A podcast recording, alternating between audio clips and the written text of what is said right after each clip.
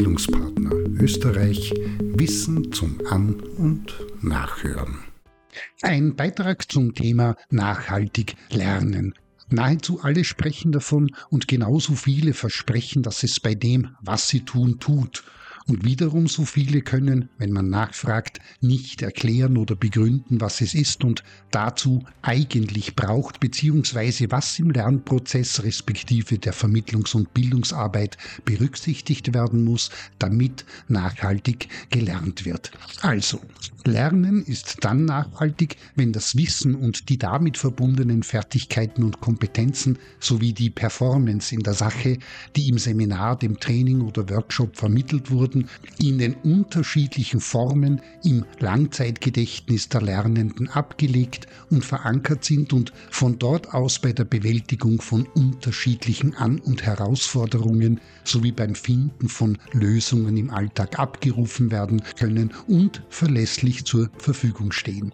Zentral für nachhaltiges Lernen ist also die Informationsverarbeitung und damit ist die Gesamtheit der Prozesse gemeint, die mit der Aufnahme, Verarbeitung, Speicherung, dem Abruf und der Anwendung der gelernten Informationen zu tun haben. Vier Prozesse, auf die es dabei ankommt, sind wichtig. Fest steht, dass die Aufnahme von Informationen dann begünstigt ist, wenn in den Erarbeitungs- und Lernsituationen allgemein personale, sozial-emotionale und biologische Bedürfnisse wie auch die individuellen lernbiografischen Voraussetzungen berücksichtigt sind und sich die Lernenden im Lernprozess als kompetent und autonom wahrnehmen und erleben. Zudem entscheidend sind auf der einen Seite das Klima, in dem Lernen stattfindet, und auf der anderen Seite die Lernmotivation. Hier mischen vier weitere Aspekte mit und das sind die Transparenz der Ziele, die Mitbestimmung bei der Auswahl der Lernwege, die Möglichkeit, alternative Zufuhr- und Umgehensweisen wählen zu können, sowie die Einbindung eigener Interessen. Die innere Verarbeitung, der zweite Aspekt, besteht vor allem in der Verknüpfung des neuen Wissens mit dem Vorwissen. Dieser Prozess wird begünstigt, wenn sich die Lernenden im Aneignungsprozess eigenständig Ziele setzen und durch die Bearbeitung die eigenen Stärken, Lücken und Schwächen entdecken und erkennen und darauf aufbauend gleichzeitig konkrete Handlungsweisen und Wege bestimmen können, die Rückmeldungen über den Fortschritt ermöglichen und sie ihre Ziele erreichen lassen.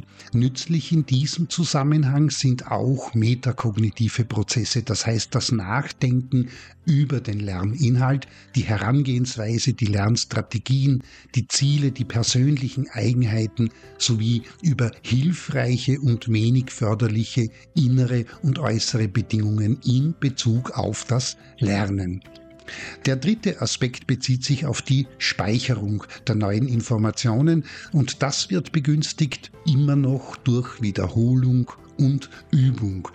Weit verbreitet und bekannt ist die sogenannte erhaltende Wiederholung in unterschiedlichen Arten und Formen. Und zudem wird die Speicherung verstärkt, wenn die Lernenden sich diese Wiederholungsformen selbst entwickeln und erarbeiten. Weniger geläufig und auch genutzt ist die sogenannte erarbeitende Wiederholung, bei der die neu erworbenen Informationen mit schon bestehenden Informationen in Beziehung gesetzt und vernetzt werden. Der Vorteil, je mehr Verknüpfungen eine Information im Aneignungs- und Speicherprozess bekommt und hat, umso tiefer die Speicherung und desto häufiger wird sie in Gebrauch genommen und auch genutzt.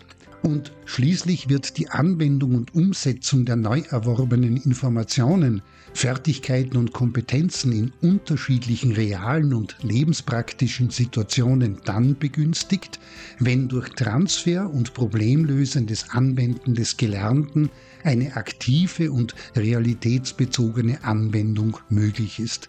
Hier unterscheidet man die Bearbeitung ähnlicher Aufgaben, der sogenannte literale Transfer, die Nutzung des Gelernten als Hintergrund für den Erwerb neuer Informationen, das ist der sequentielle Transfer sowie der vertikale Transfer, bei dem das Wissen auf eine höhere Ebene gebracht wird, wo beispielsweise Übertragungen oder Generalisierungen vorgenommen werden.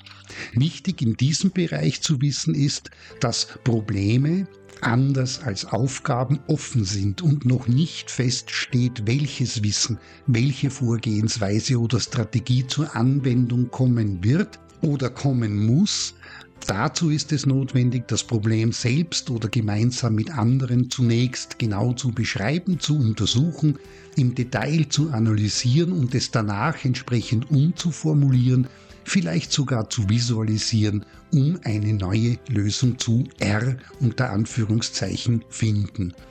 In diesem Sinne, wer diese vier Aspekte in seiner bzw. ihrer Lehrtätigkeit in den Lern- und Aneignungsprozessen zum Aufblühen bringen kann, hat große Chancen, nachhaltiges Lernen angeregt zu haben. Und wer nicht weiß, was es ist und braucht, darf sich auch nicht wundern, wenn sich das Gelernte bei den Lernenden rasch wieder verflüchtigt und in nichts auflöst.